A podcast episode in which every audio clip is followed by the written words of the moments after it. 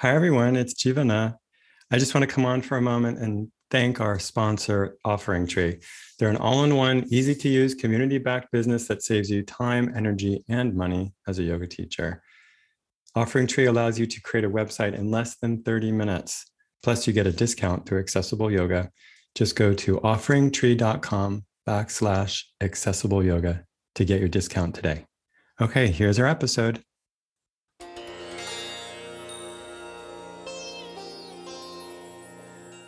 Welcome to the Love of Yoga podcast.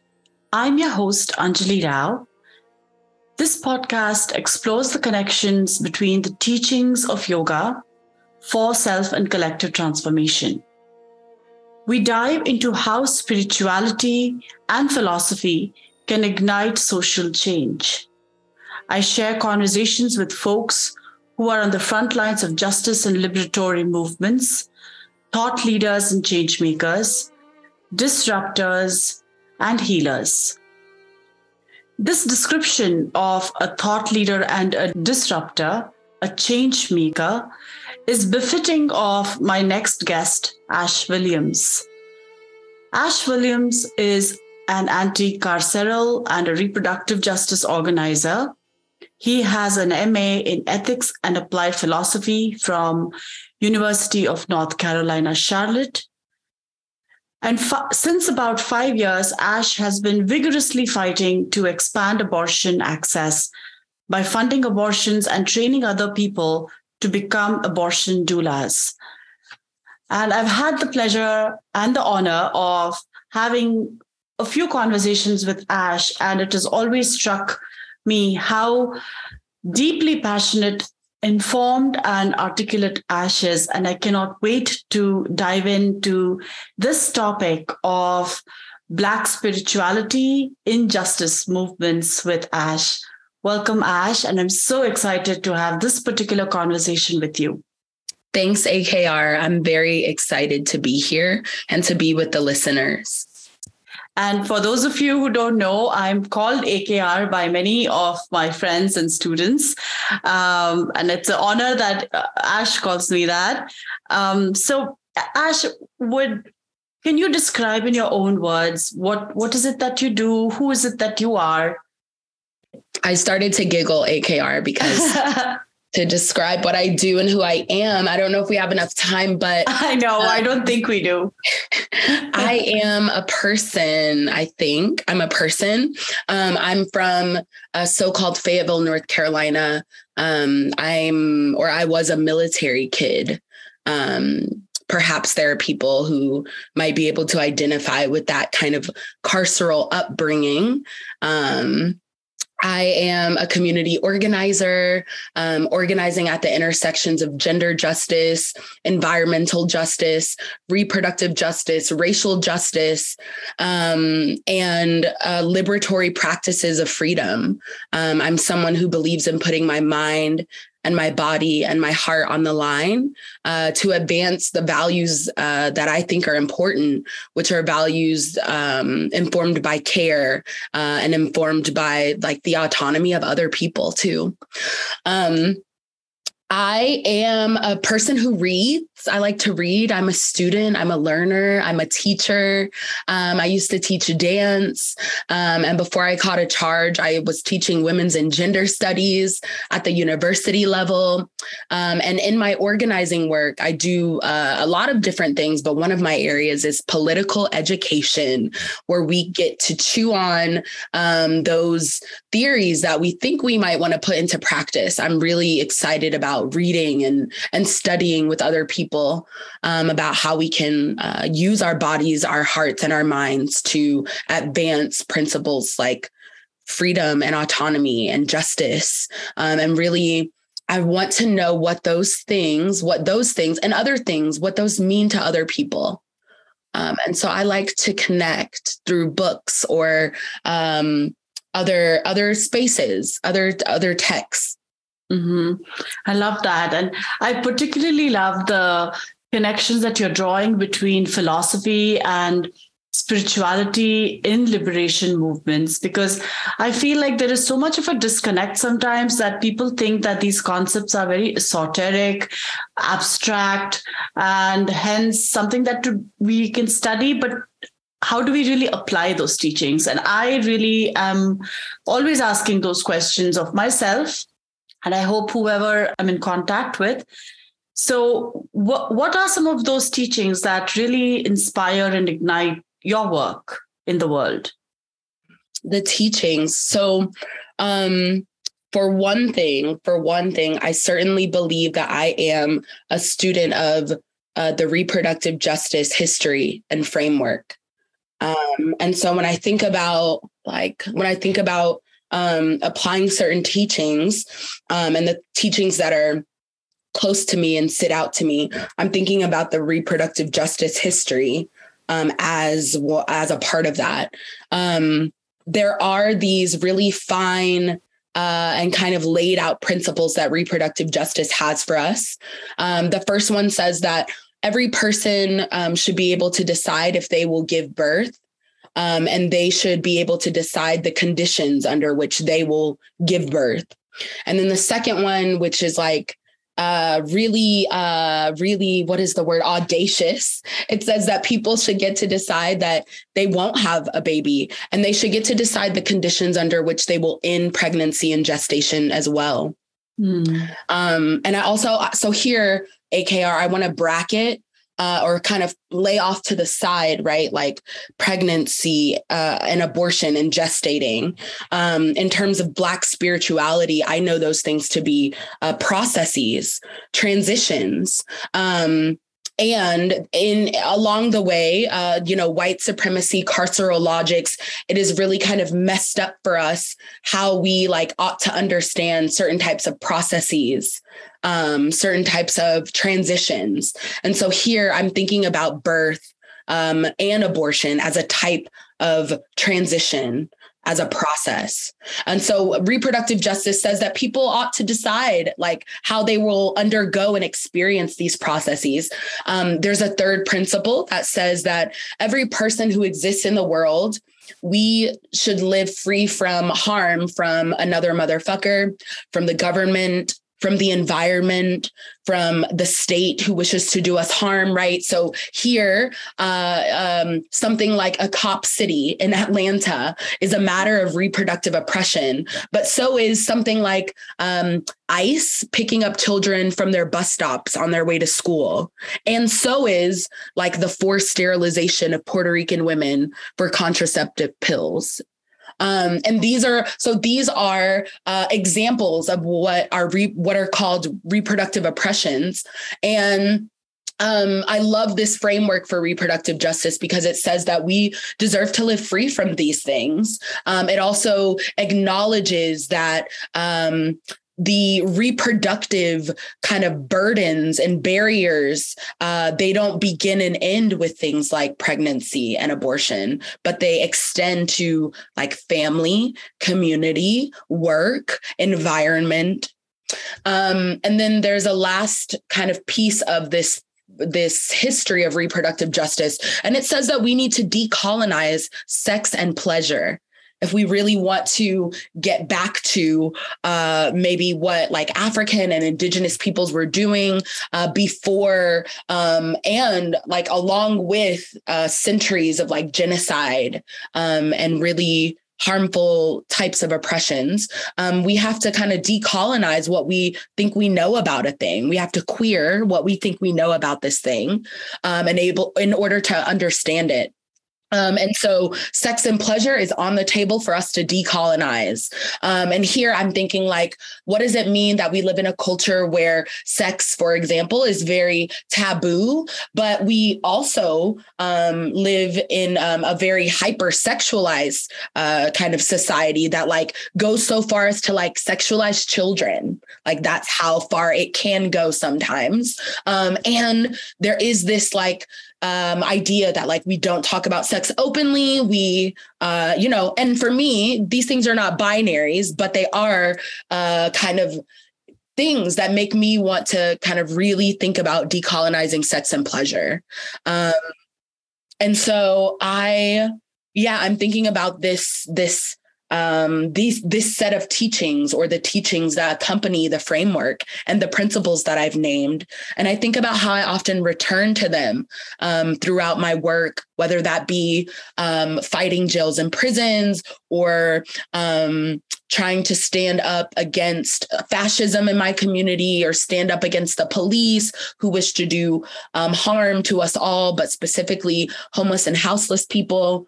Um, I return to these teachings um, in order to kind of ground my understanding of an issue, but also to help me know um, what needs to happen next if I want to attempt to address. Um, and a key part of this the this the the principles um, one of the foundations to them is that um, we don't live single issue lives. And so our way forward ought not be single minded either Mm-hmm. Um, and so I'm thinking about collaboration. I'm thinking about creativity. I'm thinking about emergent strategies. I'm thinking about uh, working with other people who I know, uh, you know, are concerned about some of the same things that I'm concerned about as it relates to bodily autonomy and who really gets to decide um, if they will uh, live in a safe and healthy environment and what that really looks like. Um, I'm excited to think about that with other people.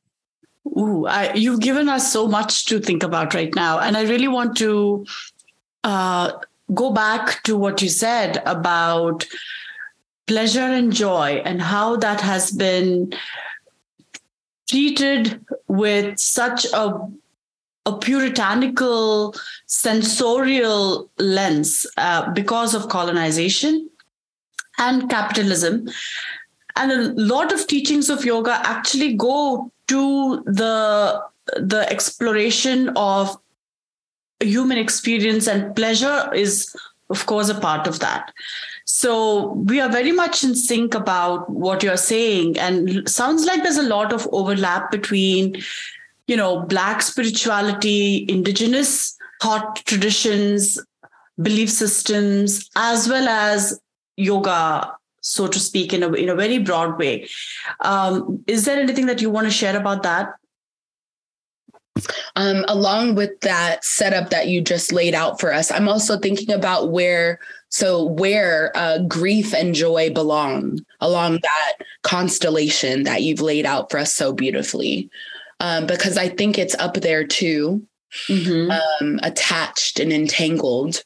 Um, and I again here I wonder where and how yeah because i think you know we we go back we go to very binary ways of thinking. We are like if if just we define justice or liberation movement sometimes as something we are anti. What are we anti? What are we taking down? Rather than see, thinking about how are we building it up you know? Um, abolition movement is about building something. We're building something which is pro people rather than just taking down something which is anti you know. So i think it's important for us to hold grief and joy and look at how our spiritual teachings are informing both of that. So to go back to what you were saying about standing up for folks especially people who have been harmed historically and who are still harmed by uh, systems and institutions that are rooted in white supremacy. And in, in the in the past four five years, when there has been so much of attack on the rights to reproduction in a so-called post-Roe world, your work as an abortion doula is vital service to so many folks who are seeking care. And I also was reading your interview in NPR where you talked about offering gender affirming care uh, for people who have who are seeking abortion. What can you share about this reality, Ash, especially in states that have banned abortion and are and or severely restricted access to abortion? Thank you, um, AKR, for another opportunity to like be at the intersections. Um, and so, what I want people to know here is that as it relates to trans healthcare, um, trans folks are underserved. Our care is under researched. Um, what people, the extent to which the medical industrial complex will do, will go, excuse me, to be able to understand how to show up for us better. Like it's not happening. It's not, it's not there. Um, and when we when I think about abortion care, I'm thinking about still gender affirming healthcare, trans healthcare, and I am and I understand and know um, based on my own experience and the experience of others that um, trans folks are being um, undermet here as well. Um, I'm talking about what it looks like to go into an abortion clinic um, and have to show your uh, legal documents and no one asks you what your name is actually is or what your pronouns are. And from the kind of onset of this decision to have an abortion there is this kind of inherent misgendering. Um, first of all you know people are considering every person who is pregnant to be a mother to be a mother with a capital M. This is an issue. Uh, we need to really unpack this. Um, and uh, for trans folks, this presents another kind of layered uh, problem as it relates to accessing care. Um, I don't know for for a cisgender person uh, going to a healthcare appointment. I I I can only imagine how it might be, uh, what it might be like for them to continue to be misnamed, uh, continue to be misgendered, uh, continue to be undermined about their body, about their care, about uh, what they need, even. Um, and that is that is the reality that transgender people are experiencing um, when they have abortions and when they interact with the medical industrial complex in general. Um, I'm talking about going to the dentist, going to a primary care appointment and um, having an abortion, which is already always like a um, um, something that is kind of marginalized. Um, and I, one of the things that I aim to kind of uh, achieve in the practice of being an abortion doula is to really meaningfully um, and intentionally serve queer and trans people, um, making sure that I'm uh, naming them the way they want to be named, gendering them the way they want to be gendered, and that I'm understanding um, their identity, their pronouns, their sexuality in relation to how uh, they want to be understood um, as a person in the world too. And I'm able to use my experience having two surgical abortions as a transgender person. Um, I'm able to use that when I show up. Um, and I I definitely remember what it felt like, um, and I try to fill in some of those gaps um, by asking people about their partners um, and giving space uh, that there might be more than one. Um, I make sure that I am attentive to um, if folks have any any particular concerns. I ask them about what we can do maybe to make it a little easier when they go into that clinic. and and so also AKR, sorry, Arthur's barking a little bit here, but the care that I am kind of offering people, I want it to be an example for how the medical industrial complex ought to care for people. And I know that's such a pipe dream, but I I also want it to be an example to the person that like this is how you should be treated. Every time um, a caregiver, a medical professional has an idea about like touching you, um, they should ask.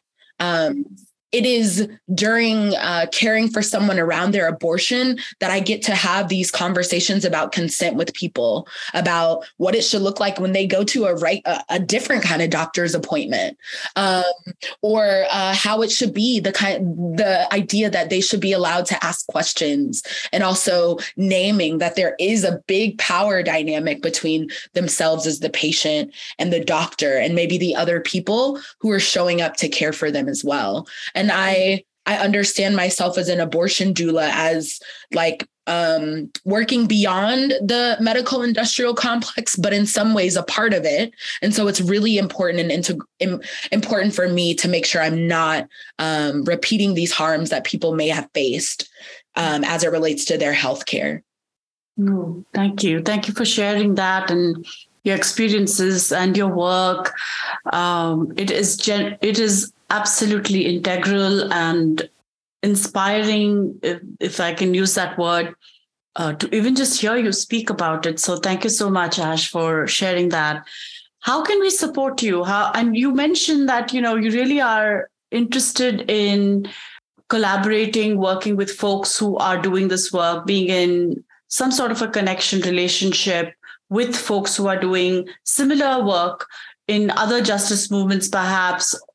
How can we support you and how can we support other folks who are providing this service? How can we be in solidarity? Um, in order for us to move into a time and a, a space where um, everyone is really critically interrogating things like the gender binary and the way that uh, or the role that like white supremacy plays as Americans understand gender and sexuality. Um, it's so important for us to or I I'm remembering that um like there's a lot of work for us to do. Um, and I'm also remembering that um, if things are changing, if we're going to see more paradigmatic shifts, um, then it means that people are trying. Maybe they're fucking up, but at least they're trying. And so I want to like first encourage people to like critically interrogate uh, the way that the gender binary and also things like carceral logics show up in their own lives. Um, and then after they do that, I think we can start to maybe have a conversation about some of the things we're talking about today. But you know when i am um, sharing with students and organizers and and people who want to get aligned or be more involved i remind them that um, you know you don't have to be an abortion doula to affirm someone's decision to have an abortion or to support someone who's decided to have an abortion you do not have to be an abortion doula to use gender neutral language, for example, as it relates to abortion care and all types of reproductive care. Um, you don't need to be an abortion doula to help someone uh, get to their appointment or pay for their procedure or uh, to receive the pills in the mail because they can't. None of um, there isn't anything required to answer this call, right? Um, and I want people to know that. Um, and I want people to know that it's going to take all of us doing our little part um, whatever that may be, to kind of changing the culture um, as it relates to abortion and as it relates to, um, you know, LGBTQ inclusivity. Uh, and I'm saying that word like, ooh, like, ooh, because I'm not, I'm not asking to be included, but I need people to get out of my way now. Yep, yep. Beautifully said. Hi, everyone.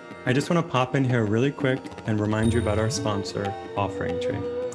As yoga teachers, we are our own business managers, website designers, and producers. It's a lot. And Offering Tree offers an all in one platform that makes it easy to succeed while we're doing all the things. And I'd just like to say that through this partnership with the Love of Yoga podcast, Offering Tree has shown that it's committed to supporting accessibility and equity in the yoga world. Offering Tree is a public benefit corporation, and they're driven by a mission of wellness accessibility, which we share with them at Accessible Yoga. As an Offering Tree user, you'll get uh, to join a supportive educational community, and you'll also get free webinars with top experts in wellness and entrepreneurship. And of course, you get a discount. So go to offeringtree.com backslash accessible yoga to learn more and to get your discount. Okay, let's go back to the episode. I agree. I think the word inclusiveness and uh, all of that has been bandied about so much. But what we really need for folks to understand is that we don't want to be included. And I speak for myself as a person of color. I just want people to pass the mic and, you know, just uh, get out of the way, like you said so beautifully. I absolutely agree with that. In your what would you think is an example of how people can dismantle or understand carceral logic in our lives, in our everyday lives. Can you share an example? Um, here I'm thinking about um, I'm thinking about like calling the cops. I'm thinking about how unless we are um, kind of trained not to think this way, um, many of us uh, consider the police um, as people who might be able to answer uh, to or for violence that happens in the community. Um, and I'm thinking about how one thing that we can all do, I think, uh, is to train ourselves to kind of rely on the police and the state a lot less. And that means opening our hearts and trusting our neighbors and people we don't fucking know more. Yeah. But, you know, that isn't, uh, that uh, seems exciting to me as it relates to like, it's either that or we allow the police to figure it out with us. I think that they have given us, um, clear uh, examples about how like what happens when they show up or how they figure things out. And when they figure things out people die. Um, people are traumatized. Um, people go without and i think that something different happens when we rely on our community. Um, and i remember the the time that someone rem- like offered to me uh, reminded me that like i didn't have to rely on the police. Um, i'm thinking here about uh, getting into a car accident for example, sometimes folks are thinking that the first thing they ought to do is call the police. Um, it's not actually a necessary thing, um, both for like the people involved and the insurance company. Um, I did have to kind of go back and forth with my insurance company once a little bit um, but and for the majority of uh, majority of um, insurance companies they don't require a police report to kind of attend to uh, vehicle damage or collision. And um, i am also like uh, like i'm reminded about um, a workshop that i taught around six years ago uh, my friends in my community. It was called don't call the cops building alternatives to calling the police. And we went through these scenarios of being in the car, having a car accident. Um, we also went through a scenario of intimate partner violence and then um, like a home invasion. And AKR, like what um, what kind of came out of those spaces is that um, the way that we need to respond to violence or harm for us as individuals, like it's not actually up to us as individuals to figure those things out alone. And so what I was what we were trying to do in um, kind of demonstrating like this is the space where we're figuring it out. Like what would you do? Asking each other questions, but also building the knowledge base to be able to respond collectively. Yes. Um, but first it it it first it it takes trust Yes. Like I have to know that like there are other people that are also interested in doing this thing with me, finding justice with me, dismantling white supremacy with me. And then I can do it. Even my abortion doula work in these criminalized times, being an abortion doula alone with no, you know, group to be accountable to or ask questions to, or like that knows, you know, what I'm go what I have going on. It it wouldn't it it just can't be that way anymore. And so we've got to, whatever our work is, we've got to do it with other people. Yeah, absolutely.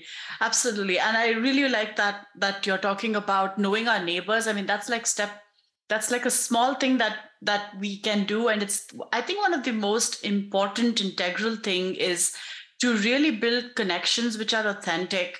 Uh, that's one of my favorite sort of tenet that I talk about and hope to practice and embody is really have relationships that are authentic rather than transactional and building that trust. Because what colonization did was really disrupt those connections. It made it all about trusting the so-called state and the institution to provide some sort of a service and then that was capitalized of course.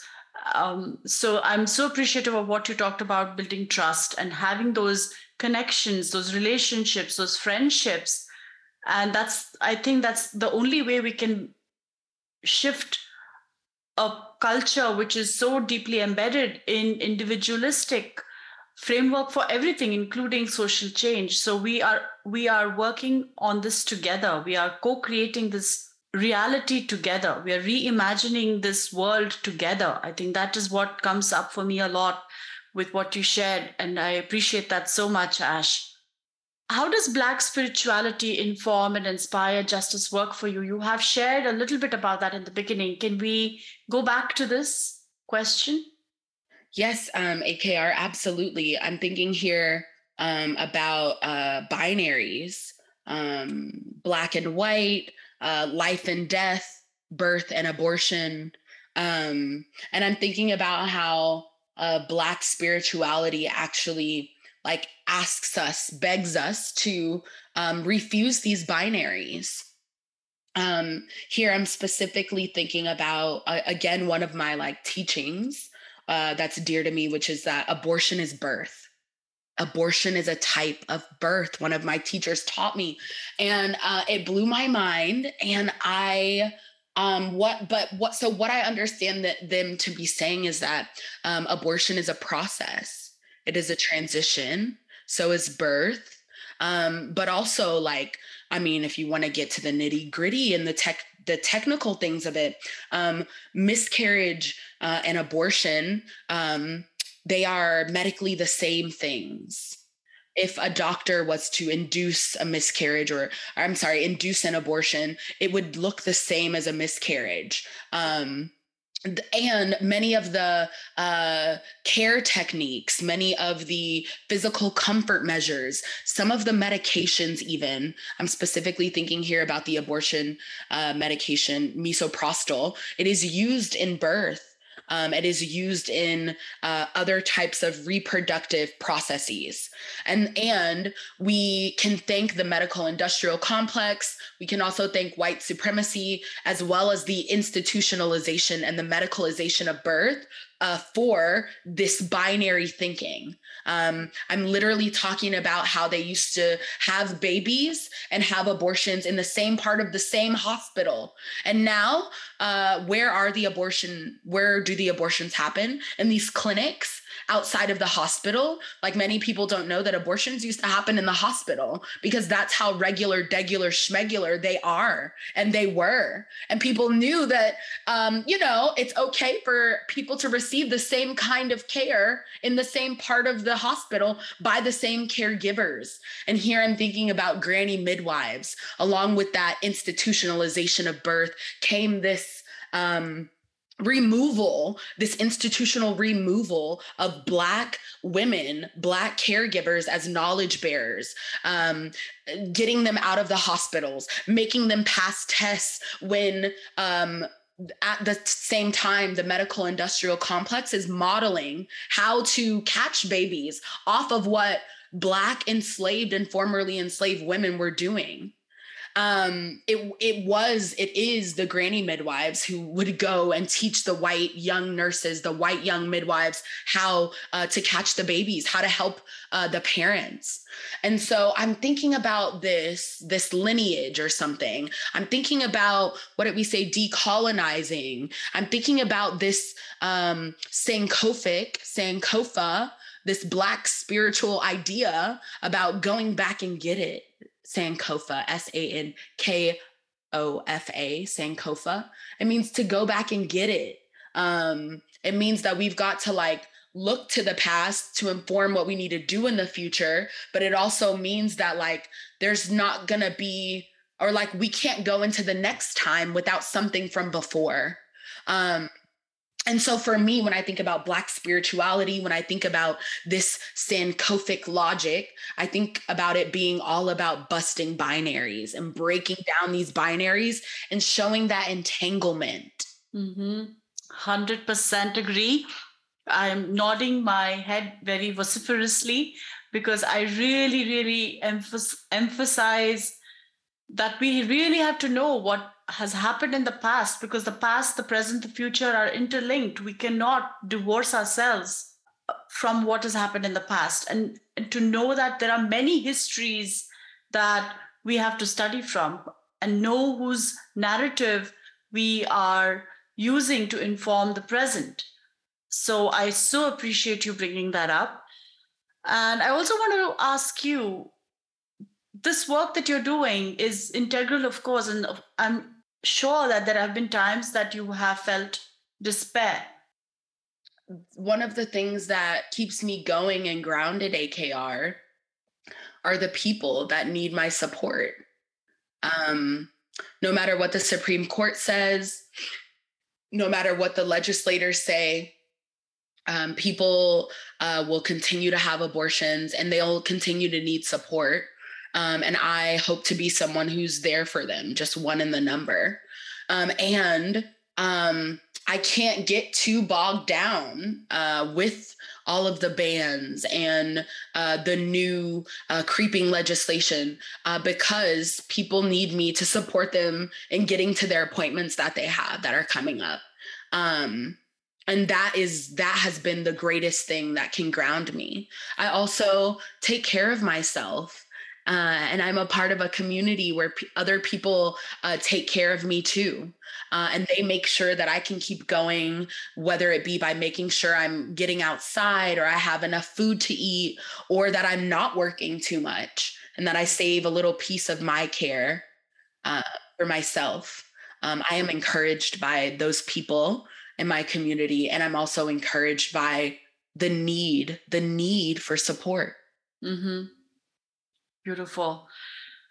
Well, we really want you to be well taken care of. So please, I will uh, share your links, anything that we can support you with, any endeavor, or just taking care of you because you're so needed in the world, uh, Ash.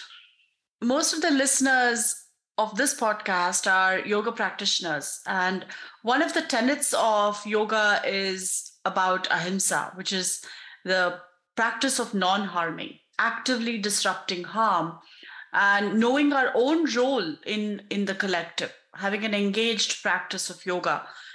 How would you think we can actively disrupt harm in the world we live in now? You mentioned about shifting the culture, building trust with our folk, with the people who we live around with. I think those are two really important ones. Is there anything else you can add to that? Mm, I just want to say, or something even more basic, like just give it, just try. We have to try.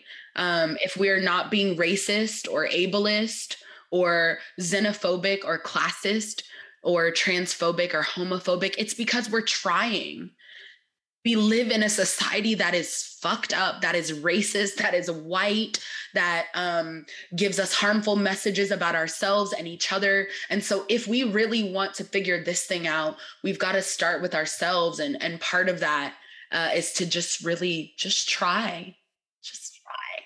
Change the language. Um, don't laugh at the joke. Uh, tell someone that you want to talk to them about this thing that they said that like was inappropriate or rate like i think that's what we need to do. Like we don't um it's not rocket science akr that's what i want to say. Like it's really simple. If we try then we might be able to get it right. But if we don't if we don't try then we will never get it right.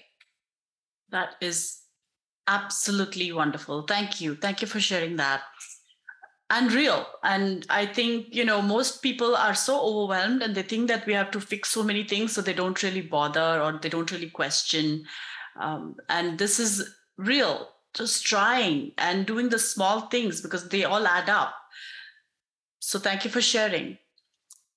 Who inspires you ash? Who are the authors or thought leaders who you go to when you really need to have that sort of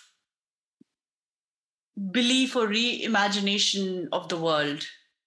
The first names that are coming to my mind are um, Sylvia Rivera uh, and Marsha P. Johnson, um, two uh, trans women of color who are both uh, have passed on now. Um, when I think about what they navigated in their lives uh, and how we, I see myself fighting for a lot of the things that they fought for and against and um, they are kind of just important figures uh, for me and my black spirituality. And so i have pictures of them or remnants of them on my altar. I i wish to honor them every time that i um, you know do something related to trans liberation which is everything um, but I they those they are important women to me. Um, and I'm thinking about um, trans women who are alive right now. Uh, one of my friends, I mentioned her a lot, um, but her name is Kanautica Zayre Brown, and she is inside um, a women's facility in in North Carolina in, in a prison for a, about 14 more months here. Um, but I have been working with her uh, for the last three years to transfer her to a women's facility, um, but also get her uh, gender affirming uh, care while she has to be incarcerated. Um, and she's another person that I really look up to. And she's taught me a lot about organizing and community. And um, also, she's taught me a lot about what it means to be an abolitionist who is trying really hard to be in community with people beyond the walls. Like what I know about showing up for people who are in cages uh, comes from her and comes from all the people inside that I um, that I am able to communicate with. And so those people are are really really close to me too. Um, and in a lot of ways, I I pause and I I think about what they navigate. Um, and I think that I can I can do I can do something too. Do something too. Thank you. Thank you for sharing that. How can we support you? How can we uplift your work? How can we make sure you are cared for? Is there any, anything we can uh, share? No, um, not necessarily. But if you want to support me, you can, you will uh, donate to your local abortion fund. You will uh, seek out your local abortion doula collective and find out what can be done to support them. You will uh, support and affirm people's decisions to have abortions if they want to, if they need that. Um, and you will um, use gender neutral language when you talk about abortion and when you talk about reproductive justice. Mm. And that those are things that would really support me right now. Oh, you're so wonderful. Thank you so much, Ash, for having this conversation with me. Uh, your work is one of my favorite things to even think about in terms of how we can be agents of change and um, I am really, really grateful. I consider myself a learner of folks like yourselves who are on the front lines of justice and liberatory movements. And I'm really grateful and appreciative for you. Thank you so much for joining us today. Thank you for having me, AKR. Take good care of yourself. Bye-bye. Bye.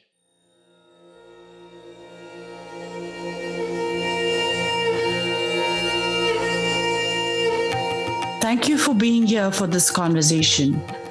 Please support our work at Accessible Yoga Association by becoming an ambassador or checking out our studio at accessibleyoga.org.